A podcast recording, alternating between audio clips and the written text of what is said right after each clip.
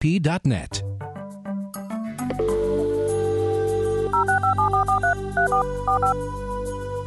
This is the Bible Line, a live radio call in program with Dr. Carl Broggi. Dr. Broggi is the senior pastor of Community Bible Church of Beaufort, South Carolina. And for the next hour, he's available to answer your questions, providing biblical insight and wisdom for everyday Christian living. Our phone lines are open, and if you have a question, you may call 525 1859 locally or outside the immediate area, call toll free 877 924 7980. Now let's join Dr. Carl Broggi. Be diligent to present yourself approved to God as a workman who does not need to be ashamed, accurately handling the word of truth. We welcome you this hour to the Bible line. If you're a first time listener for the next hour, We'll be taking people's questions. You can email them uh, here in the studio, and that address is TBL for the Bible line, TBL at WAGP.net. You can call here locally. Again, the number is 843 525 1859 or toll free 877. The call letter is WAGP 980. When you call, you can dictate your answer if you want to remain totally anonymous, or you can go on the air if you're more comfortable doing that we're happy to receive your questions about God's Word or a ministry challenge or a family issue that you want biblical counsel on. So let's go ahead and we'll jump right in this morning with both feet. Rick, and get started. All right, uh, Pastor Carl, our first question is appropriate as we are acknowledging the Sanctity of Life month in uh, January. Placido from Whitinsville, Massachusetts writes First of all, will babies and unborn babies and children be raptured? And secondly, will the unborn babies of unbelievers be raptured? In other words, when the rapture occurs, will a pregnant unbeliever all of a sudden cease to be pregnant because her baby was taken by the Lord? Well, it's a good question, and there's a couple different scenarios and pictures that people have painted. Um, obviously, uh, with uh, pregnant women uh, some have said all pregnant babies will be raptured because believers or unbelievers, because the little children are not accountable. And so, you know, there was a popular book series that was done some years ago, a series of novels. And the basic argument was that all the maternity wards and hospitals will be empty for, for months. Uh, that for nine months there'll be no babies born in America or anywhere else in the world. That's the position they took. Others argued, well, the babies of believers only. It's inconceivable to me if a woman was born again that she would be raptured and somehow her baby would be left behind. I'm assuming they would both go up, and even the little baby in the womb, whether it was uh, three days old or three months old or right ready to give birth, that that child would be translated as would the mom. Uh, I don't think it's necessarily unreasonable and without biblical precedent to think that the babies of unbelievers could be left behind, even their small children uh, who technically are not uh, accountable, uh, but still they could be left behind. I mean, just think about it for just a moment. God in biblical history has allowed children to suffer uh, not because he finds some enjoyment in that, but I'm sure God uses it. I mean, think about even the little babies in Bethlehem that Herod uh, destroyed. How many, we don't know, but based on the size of the town, it could have been as high as 50. Some think maybe a dozen. We don't know, but there was a lot of sadness in that little village as a result of uh, what transpired that night. And certainly, you know, there were little children when Jericho was attacked that suffered greatly. And there are times in human history where that just happens. Uh, the fact that people have experienced, you know, historical judgment, though, even children, doesn't mean automatically that they come under damnation. And not to mention, it is a seven year period of time. So let's just say someone is six years old and the rapture happens. Well, by the time the Great Tribulation is over, assuming they survive it, then uh, they would be 13 years old. And certainly, probably, most likely, unless they have some kind of mental challenge, totally accountable to the Lord. The age of accountability is not given in the Bible. For some, it might be seven. For others, it might be 10. Uh, God is uh, uniquely deals with each person and their capabilities to understand and to grasp and so forth. But I don't think it's unreasonable to think that the babies of unbelievers could be left behind. That's one, one of the functions. Remember, one of the functions of the Great Tribulation is to bring people to Christ. And so think of yourself as a mother and you give birth uh, three weeks after the rapture and you bring your little baby into this world and you see the heartache that begins to unfold. And of course, it's, it's like a rheostat. Jesus likened it to birth pangs. Uh, the birth pangs start with the rapture of the church and they progressively get worse. And so the first half of the Great Tribulation period is relatively mild uh, in the uh, first set of bold judgments in comparison to what will happen in the second half. Now, the first half is no uh, easy cakewalk by any respect, but comparatively speaking, Jesus said when the abomination of desolation takes place, and that's an event that happens right in the middle of the seven year period, the 70 week of Daniel's prophecy. Uh, both Daniel, John, Jesus all affirmed this time called the time of great tribulation. But the tribulation goes from great tribulation to greater tribulation after that event transpires, when the Antichrist goes into a rebuilt temple and makes himself out to be God. We're going to be studying that when we uh, continue to work through Revelation. But when that event happens, Jesus said, When you see the abomination of desolation, which was spoken of through Daniel the prophet, he said, Then those who are in Judea should flee to the mountains. Uh, those who are on the housetop must not go down because really all hell is going to break loose. That's going to be a trigger point. And Jesus said, For then there will be great tribulation, such as has not occurred since the beginning of the world until now, nor ever will. And then he adds, Unless those days had been cut short, no life would have been saved. But for the sake of the elect, for the sake of believers who are alive during this time, Jewish and Gentile, those days will be cut short. There will be people who will literally survive. Most believers will be executed, but not all. God will allow some to survive, and as the Revelation teaches, they will go into the millennial reign of the Messiah in their natural bodies. So, one of the functions of the Great Tribulation period is not just for you know, God to be up in heaven and say, let's see what else I can throw at him and make him suffer. God is a compassionate God, and he wishes that none should perish, but that all should come to repentance. The prophet Ezekiel says that God takes no pleasure in the death of the wicked. So you're a young mom and you've got a one year old or a three year old, and, and you see what's going on in the world, and it's a heartbreak, and either that tribulation will melt your heart or that tribulation will harden your heart. The same sun that melts the butter hardens the clay.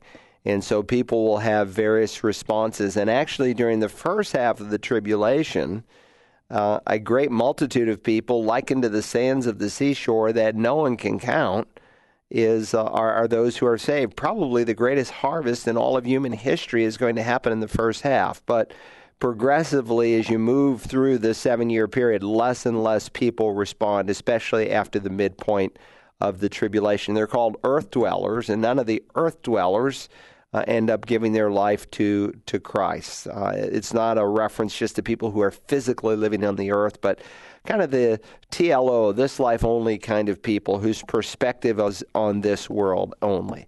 So, you know, um, all I'm saying to Placido in answering your question is God certainly has not in times past allowed uh, unsaved, uh, the children of unsaved mothers to be exempt from hardship, whether it's in the kingdom of Heshbon in the book, book of Deuteronomy or Bethlehem or when Jericho is attacked. Uh, there have been times all the way through biblical history where children have suffered in a number of historical judgments.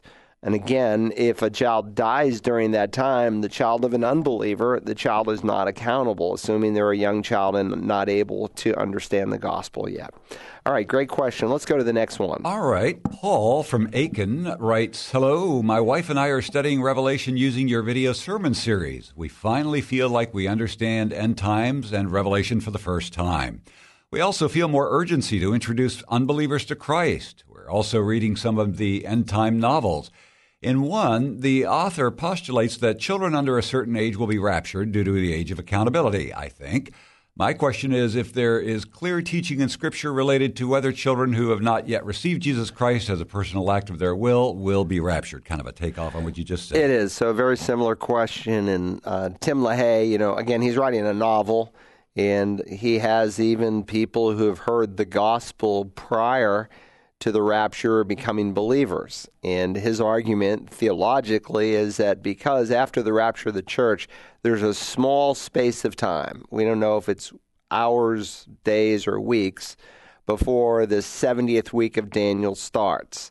And once the 70th week of Daniel begins, then you can count off the 42 months that will ultimately, after the 70th week, uh, at some time after, no one knows the day or the hour, but a short time after, the second coming of Christ happens. So uh, the the rapture is imminent. Of course, it can happen at any moment. The second coming is prophetically driven. Certain prophecies must happen for the second coming of Jesus to take place from heaven. But again, a similar question, and LaHaye takes some interesting positions on a few of these issues. The Bible is silent on it, but it's not silent on the fact, as I just stated to the question that came from Massachusetts, that there are biblical historical examples where children are not exempt from sufferings uh, that come on the judgments of adults. And it's just a, a consequence of uh, man's rebellion and sticking his fist in the face of God Almighty and ignoring Him. But let me just say to Paul and Aiken, I'm excited that one, you're watching the series, and some of you may not know that there is a Search the Scriptures phone app and you can get all of the Revelation sermons found there at searchthescriptures.org or on the phone app at the App Store. You can download it and you can subscribe to the various podcasts each time a new message comes out. But what is very encouraging to me is that the book of Revelation and your study of it is motivating you to tell others about the Lord Jesus. Because uh, really, we're seeing in the day that we live in days of ungodliness that seems to be growing exponentially, just the opposite happening with believers. More and more believers who are consumed with the entertainments of the world, with their uh, phones and computers and iPads and Facebook pages, but not with the souls of men and women and boys and girls. And that's sad, but that's part of the reason America is sinking, and with it, the rest of the world is people are not passionately, consistently, faithfully being good stewards of the gospel and telling others about Christ. I'm doing a Wednesday night series, and we've just cracked the door on it, and it will run all the way through this month and next month, where I'm training people how to share their faith. And it will also be online, but if you can come physically, it will be extremely helpful for you to get the on hands training and so, if you haven't led anyone to Christ in the last couple of years, you should maybe consider coming to this Wednesday night series called Witnessing Without Fear. Because a lot of Christians, you know, they want to lead people to Christ, but they've never done that. And uh, sometimes they're not really sure what to say or how to respond to objections or what a person really needs to hear for them to bow their heart and call upon Christ in faith. And so these are things that we're examining in this Wednesday night series, so I invite you out to that. Anyway, good question. Let's go to the next one. All right, 843 525 1859. If you have a question on today's Bible line, and a caller just dictated their question, uh, but we'll get to that right after we get to a live caller whom we give preference to. So let's go to them now. Thanks for holding. Good morning. You're on the Bible line. Good morning, Pastor Broggi. Thank you for taking my call. Happy to. What's your question today? Okay, with every uh, I guess the government uh, uh, uh, ended the shutdown, and with all the things going on in government, um, whether it be fighting for uh, the Democrats want universal health care. Uh, there's all these other things, entitlements, etc. I know you and others have mentioned that the role of government is to keep the order and prevent chaos. Uh, I'm guessing a lot of this started maybe as far back as uh, Roosevelt or, or others. But I was just wondering, know, what is what is the biblical principle of what the government should or should not do, whether it be health care or immigration or whatever?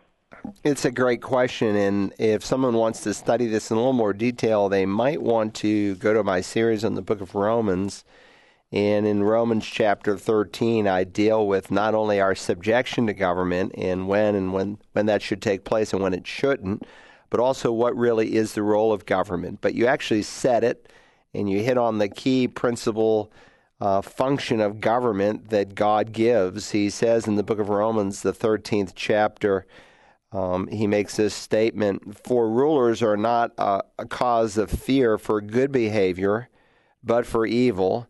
Do you want to have no fear of authority? Do what is good, and you will have praise from the same. For it, rulers, governments, are a minister of God, he says to you, for good. But if you do what is evil, be afraid, for it does not bear the sword for nothing, for it is a minister of God, an avenger who brings wrath on the one who practices evil.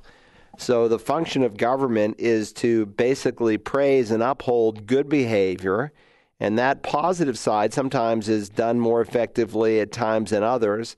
But its principal function is not just to praise good behavior, but to put down or to judge.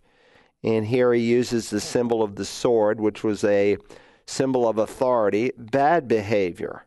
And so the government, because we live in a fallen world with fallen, sinful people, are to primarily focus on this. And let's take the most recent shutdown. You know, the, the arguments concern, you know, people who have come into our nation. Maybe they were brought as little children and so on and so forth. And uh, and so some of um, Democrats and Republicans, you know, won't vote for a particular bill to reopen the government, or they obviously have in a temporary measure uh, until you know certain needs they feel are met. And so while the government's shut down, the military aren't receiving a paycheck.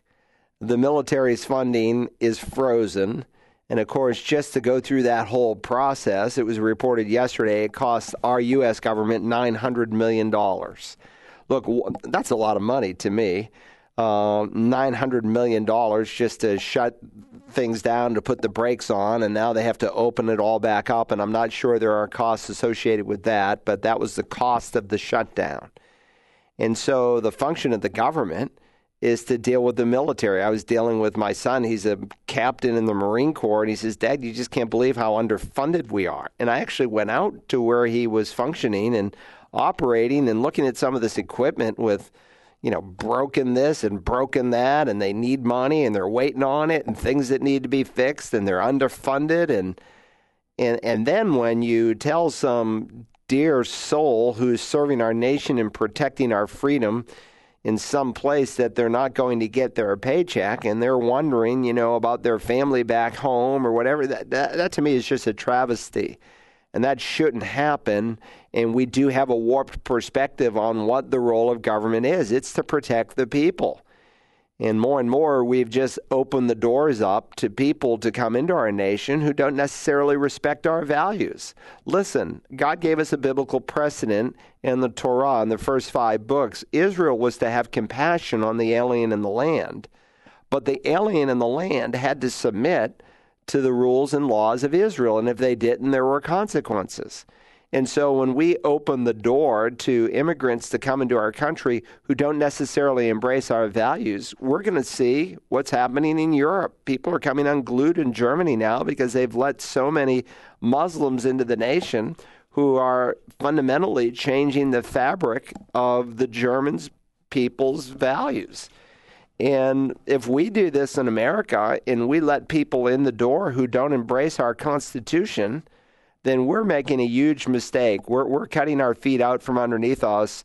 And given enough time, we will lose our American values. The reason the American Constitution and the longest standing democracy in human history has held on to its own is because it's driven by a certain set of Judeo Christian values. And when you lose those, then you do tremendous damage. And so, look, there are westernized Muslims, fine, let them come in, assuming they are willing to embrace the Constitution, and many are. But a lot of the Muslims who want to come into this country don't want to embrace our Constitution. They want to bring Sharia law to the U.S., and they want to have their you know, their values represented, and that will fundamentally ruin our country.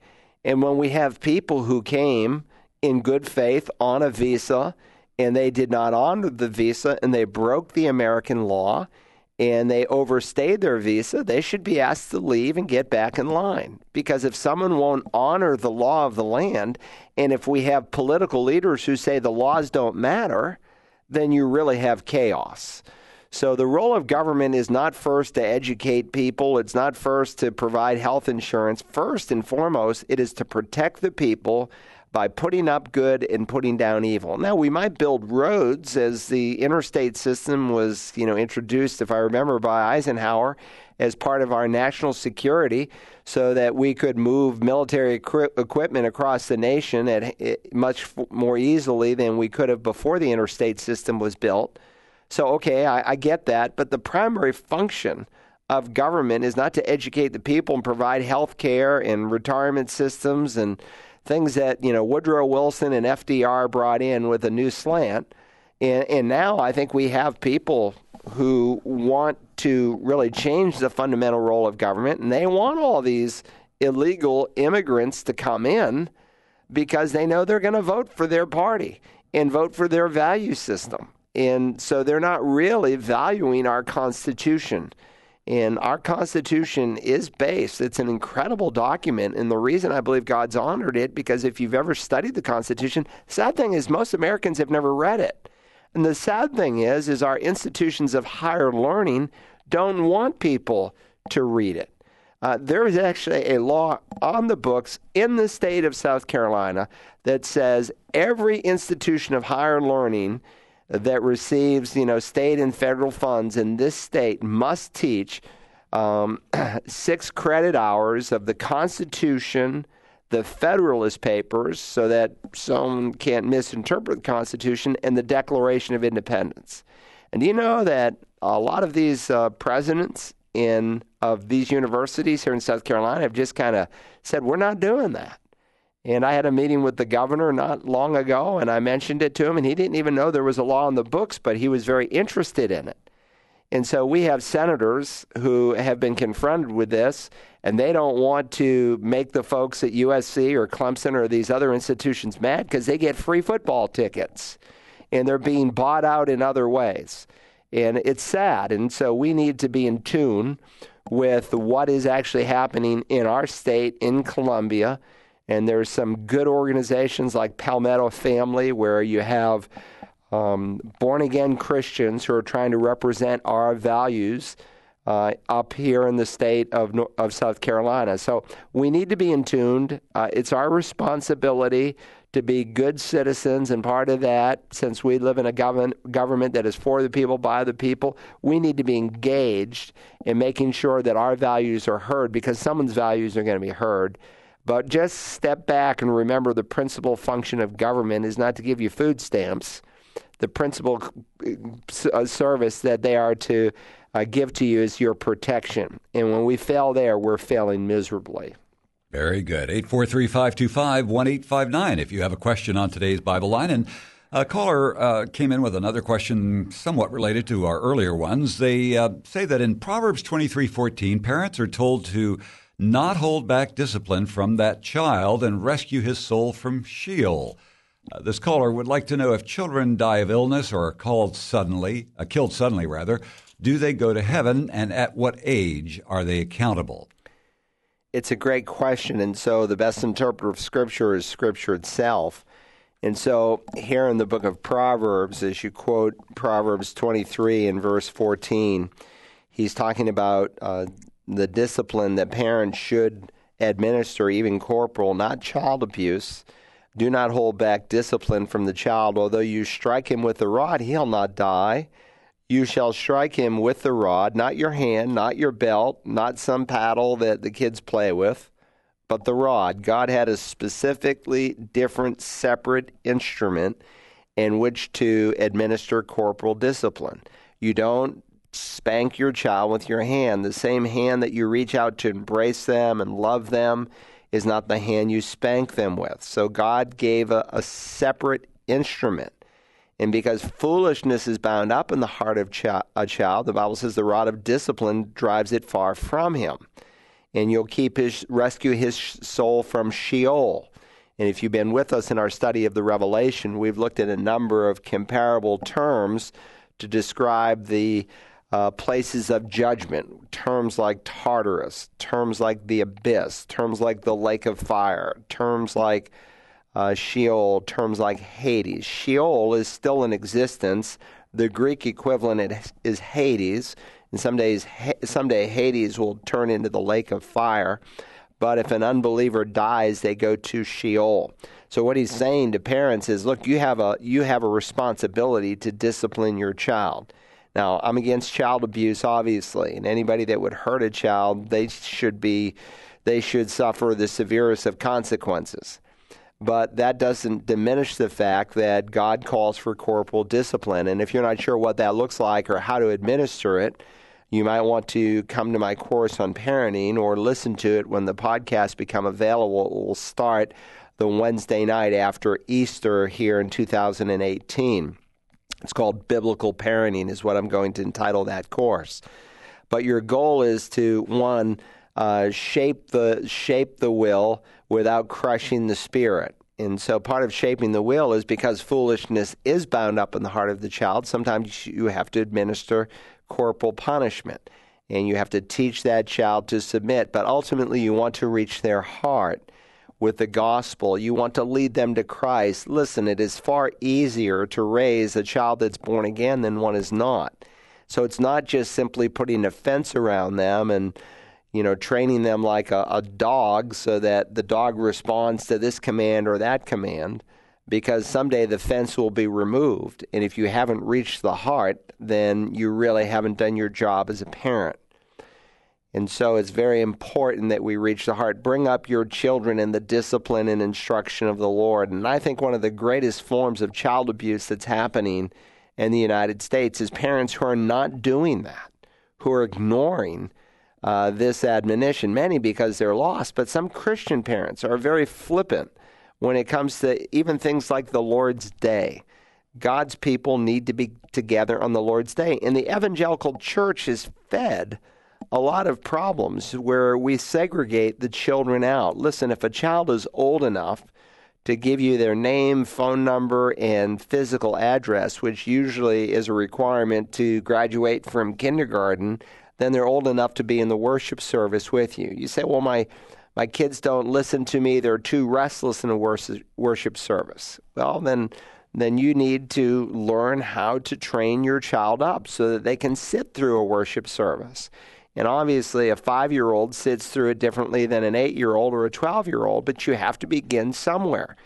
And so a lot of parents are just thrilled when the kids are at the age of five go to children's church, or in some churches do it all the way through middle school, and now some of the mega churches do it all the way through high school. You don't go to worship with your parents when you should see them worshiping, when you should worship together as a family so that you can discuss the things the pastor is teaching. And no, you, you go and worship with a group of high school students and some youth pastor who's leading you. Uh, that's not God's pattern. God actually has a pattern of how worship should take place on the Lord's day. And children, we require, we ask parents, again, we can't put a gun to their head, but by the time they're five, we ask them to bring their children to the worship service. And some say, oh, but they get a great Sunday school lesson that's catered to their age. Well, you should come both hours. It's the Lord's Day all day. And some parents do their children a disservice. And I say the worst form of child abuse today in America is spiritual neglect. And now, according to Barna, approximately 80%, 80% of the children 12 and under don't even go to church anymore in America. And so we're seeing this godless generation that is being raised up. And I was actually commenting on this last Wednesday night as I was uh, dealing with how to give away your faith and how to share the gospel. And I was telling them that I'm going to use a booklet that is very different from what was used 20, 25 years ago because people have no biblical context. I meet people 18, 19, 20 years old, young Marines who visit our church, and someone's reached out to them, and I ask them some questions about Adam and Eve, and they don't know anything about Adam and Eve. They don't even know whether or not they ate the fruit So we have to step back because we live in a society of total biblical illiteracy. Anyway, that was a great question. Let's go on to our next. I think we have a live caller who's been patiently waiting. We do indeed. Thanks for holding. Good morning. You're on the Bible line. Good morning, Rick. Good morning, Pastor. Good morning.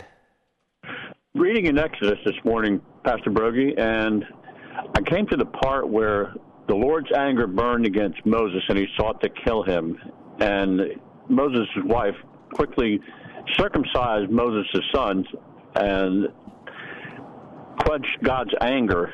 I'm just curious. You know, at that point, did Moses know about the covenant with Abraham with circumcision? And was that why God's anger did? I mean, MacArthur in my study Bible seemed to, you know, he wrote that that's why God's anger burned because it, of the circumcision not taking place. And I'm, I'm just a little curious about that. No, I think uh, John MacArthur is absolutely correct on that. That Moses had ignored a biblical responsibility. Now, there is some debate over why he ignored it. Maybe his wife, who came from a different background but was a believer in Yahweh, and so Moses married a Cushite uh, maybe she didn't like the idea of her son being circumcised and he yielded to the pressure of his wife. We don't know. Again, it would be it's an argument from silence and we certainly wouldn't want to be dogmatic on that. But circumcision was very, very important. And in my series on Romans, I do a whole message on circumcision at the end of Romans 2 that you might want to listen to. And it was a small little bloody rite that was done on the eighth day but it was a reminder to people, even among other things, that without the shedding of blood, you can't approach God. Uh, blood atoned in a temporary way uh, for people's sin. In an ultimate way, it was the blood of Christ that ultimately can only take away sin. But still, it was an it was circumcision was to a Jew what baptism is to the Christian. It was really our confession of faith, and so for Moses not to do that and his wife obviously aware of the problem, and that makes me think that maybe as a Cushite, she had been putting pressure on Moses for this not to have been done. But yes, clearly he knew about it. Uh, he knew the Abrahamic covenant that on the eighth day, initially it was Abraham and all of his servants, and after that, on the eighth day, every male child was to be circumcised. And she obviously knew the source of God's judgment, and so immediately uh, went on to do what should have been done when they were eight days old. Of course, he knew it because he writes the first five books we call the Torah or the Pentateuch, penta meaning five. And God very clearly articulates the role of circumcision. But that's a whole sermon in itself, and I have an hour long sermon on it if you want to really explore the subject, go to the Romans 2 series. I think it's the last message in Romans 2. Good question. Let's go to the next one, Rick. All right, very good. 843 525 1859. And a uh, caller says that he and his wife have been exercising lately, and his wife is now looking into yoga. Is yoga a good type of exercise for born again Christians? Well, uh, you might want to go to our church website, and I did a message on Hinduism. It was actually a message that I uh, preached at an Answers in Genesis conference with Ken Ham. There were five speakers, and myself was one. And uh, this past summer out there at the Ark, and we did a, an apologetics conference on world religions, and my responsibility was Hinduism. And of course, many people have not thought it through, but Hinduism basically is the source of yoga. And so um, when we think of yoga, think Hinduism. And if you speak with people here in our country who are committed Hindus, they will tell you that the number one most critical tool that they have in reaching Americans with Hinduism is yoga. So, yes, it's more than just some kind of physical contortion to relax your body you're opening yourself up into a spiritual realm. Now, I've met Christians, obviously, who say, well, I don't use a Hindu mantra or whatever, and I think about the Lord. And look, uh, we are called to abstain from every appearance of evil. And so when Christians even go to a yoga class, that again, it's rooted in Hinduism, and the Hindu yogis in our country will tell you that their number one recruiting tool to reach Americans with Hinduism is yoga. And it is a tool. And listen, people think it's harmless. People thought it was harmless when they created an idol to represent some god they believed in. And Paul's argument in his letter to the Corinthians is well, that piece of stone or glass that you shaped to represent your God is not a God at all, for there's only one God. But people are not actually, Paul argues, uh, worshiping an idol, they're worshiping demons. Because behind the idol, there's demon activity. And behind yoga, I believe there are demonic forces that are at work in these days and they represent doctrines of demons that the Bible said would happen in latter times. There are two critical terms that God uses. One is the last days, which began on the day of Pentecost, and that is a term that can refer to any day since the church was birthed some 2,000 years ago as they came out of the upper room, 120. That's when the last days began, according to the Apostle Peter in Acts 2. And one of the reasons that's an appropriate term to describe the church age is because the Bible has always taught the imminent return of, of Jesus, that nothing prophetically could ha- needed to happen for Jesus to come back. Uh, he could have come back a week after the church was established if he so chose to. Uh, there are all kinds of prophecy that needs to take place for the second coming to unfold and that uh, there's a so there's the term last days, but there's another term that's very important, and it's called the latter times, and it's used by Daniel and it's used by the apostle Paul as well. The Spirit explicitly says that in latter times, and so latter times is a very specific term that's introduced to us in the book of Daniel, and some of the other prophets like Ezekiel use it, and it refers to those days that precedes not the rapture but the second coming. And so the Spirit explicitly says that in latter times, some will fall away from the faith. And it's not from faith, but it's articular the faith, meaning the body of truth we call the Bible. I just got something in the mail from Cooperative Baptists who, in my view, are heretical. And we have some cooperative Baptist churches like Tidal Creek and the Baptist Church of Beaufort and some other on the other side who give money to that organization, which is an apostate organization. But the way the devil works is he comes as an angel of light, he disguises himself.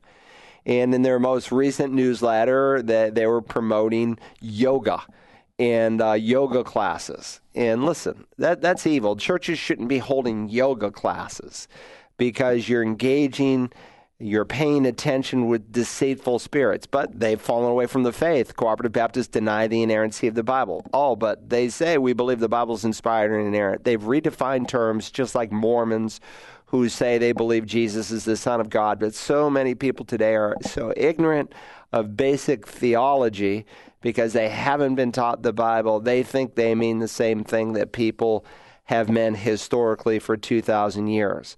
So you're really engaging in a realm of, of evil. So if you want to study that, go to um, uh, communitybiblechurch.us and you can go into the search bar and type in Hinduism and you can listen to my uh, 55 minute message that I did a, on a Wednesday night, and I kind of explore, among other things, what is Hinduism, and one, why should we care about Hindus? We should we should have compassion on the yogi who teaches Hindu classes here in America. Um, remember, there are over 1 billion people in the world who are Hindus.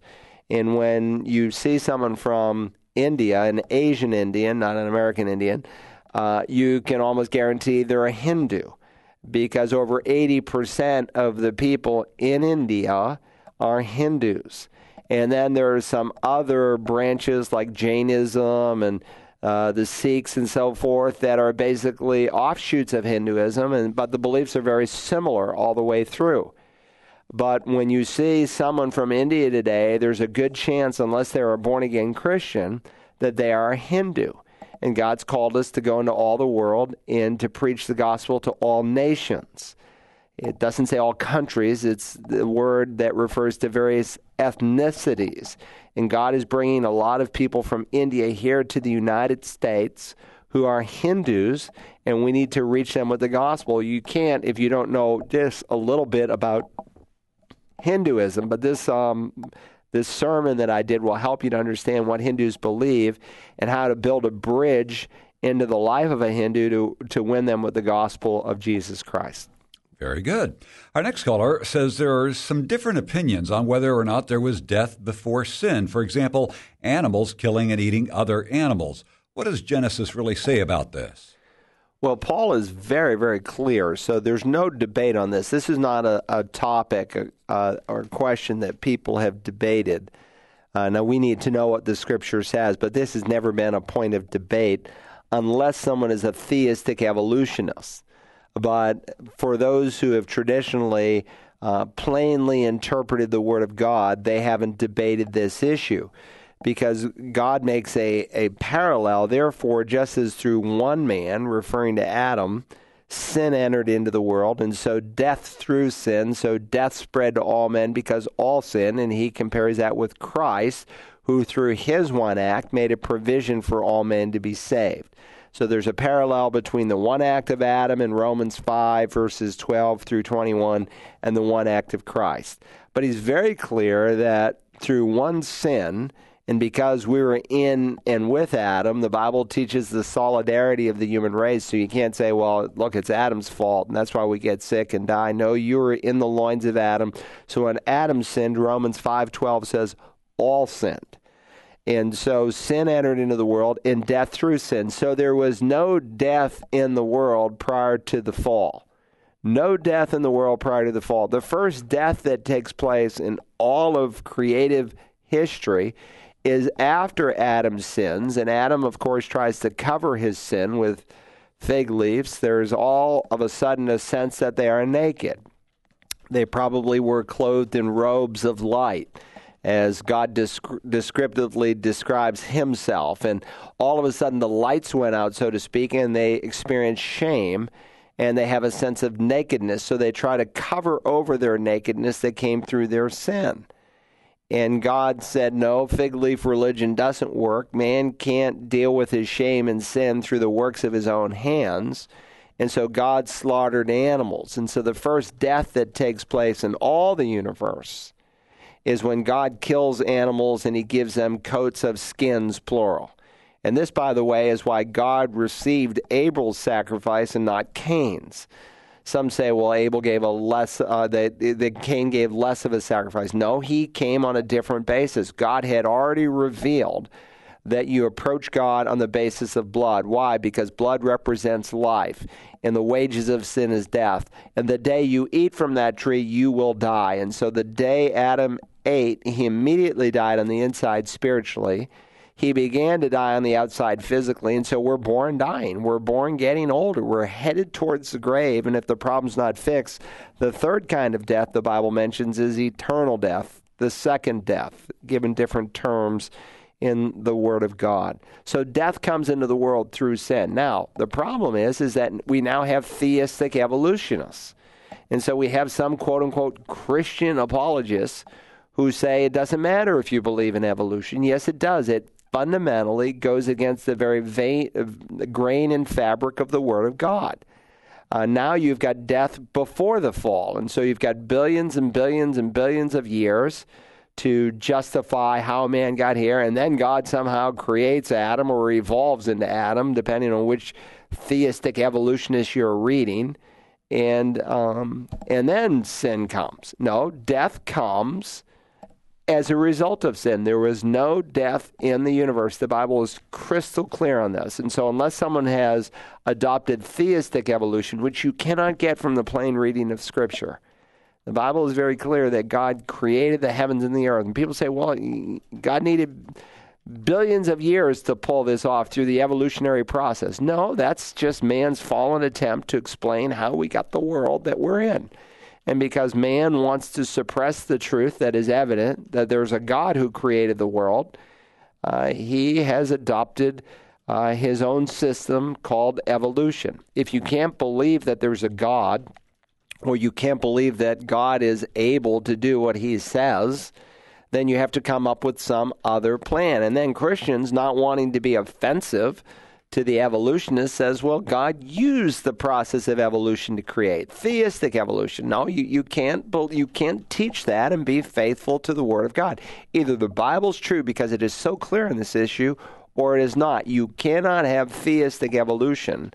Well, you know, it took a long time to bring about Adam. Well, how is God going to create a new body in the twinkling of an eye? And when God creates the new heaven and the new earth, He's just going to speak it into existence. He's not going to do it in six days like He did with the first heaven and the first earth. God doesn't need any time at all. Uh, there was a reason He took six days, and I cover that in my series on Genesis. But death doesn't happen until after the fall of man. That's really, really, really, really important. And if this is a new concept to you, I suggest that you listen to my series on Genesis, especially the first three chapters in the book of Genesis. Uh, this caller called back and said they'd like uh, to know what uh, you know about um, John R.W. Stott, who wrote on this subject. Well, John Stott was an interesting fellow. Um, you know, there there are born again Christians who believe in theistic evolution. They're wrong. They're just dead wrong. And John Stott was an Anglican. He pastored a church in London. Um, I heard him speak on one occasion in Chapel Hill, North Carolina, and another occasion when he came to Dallas Seminary. Towards the end of his life, John Stott wavered on some issues that he never taught in his earlier ministry, and many were very, very disappointed with him for that. I'm not sure what drove it. John Stott was a single man his whole life. I remember uh, reading some of his books. I thought, how's this guy got time to pastor a church and write all these books? And because he's not one of these pastors who pastors, you know, and preaches once or twice a month and then spends the rest of the time writing. He he just taught the Word of God every week, and then I realized he was single. And uh, he was single his whole life, and he cranked out a lot of books. But towards the end, he was a little shaky on a couple of issues, like the doctrine of eternal retribution and many people were very, very disappointed with him on that factor. But um, listen, if you want to understand some just good, solid teaching, I don't think you can beat Answers in Genesis and Ken Ham and some of his materials because you know he deals with all of the arguments that people have used to counter. And that's why I'm willing to be associated with that organization and speak on their behalf and I have done two conferences with them now, and I've written eight different chapters in some of their apologetic books, and because I think they're a great outfit and uh, they're they're worth supporting. So that's how the Apostle Paul wrote all those letters. That's right. I he guess so. yeah, he was a single man. Yes. All right. Tracy from Bowie, Maryland writes: My husband and I are Christians. What does the Bible say about a woman's appearance slash weight? Can a husband ask or even demand his wife? Be a certain size or weight, not if he wants to live. does it show a lack of respect if the wife does not honor his request? Well, you know, um, some guys have put just some unrealistic expectations on their wives because we live in a sensual society and and they have some image of beauty that the world has created.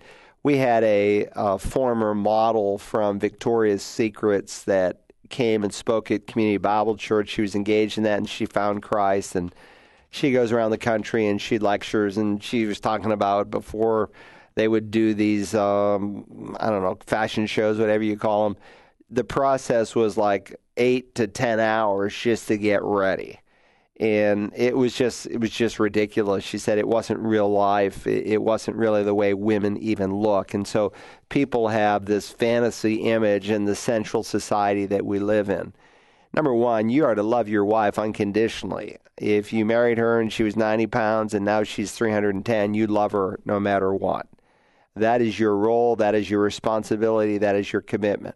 But you should be concerned about your wife's health, that she be healthy and sometimes, you know, a woman say gets pregnant and she puts on some added weight and and then she, you know, is trying to raise the kids and you come home and you want to go do your thing, but sometimes you need to help your wife and you need to go walking with her and you need to allow her to get some exercise and because your concern should be for her health.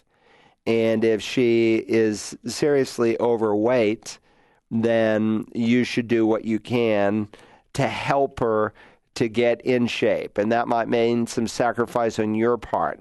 Some people have various metabolisms where they can eat, you know, french fries and all kinds of junk food and not gain a pound.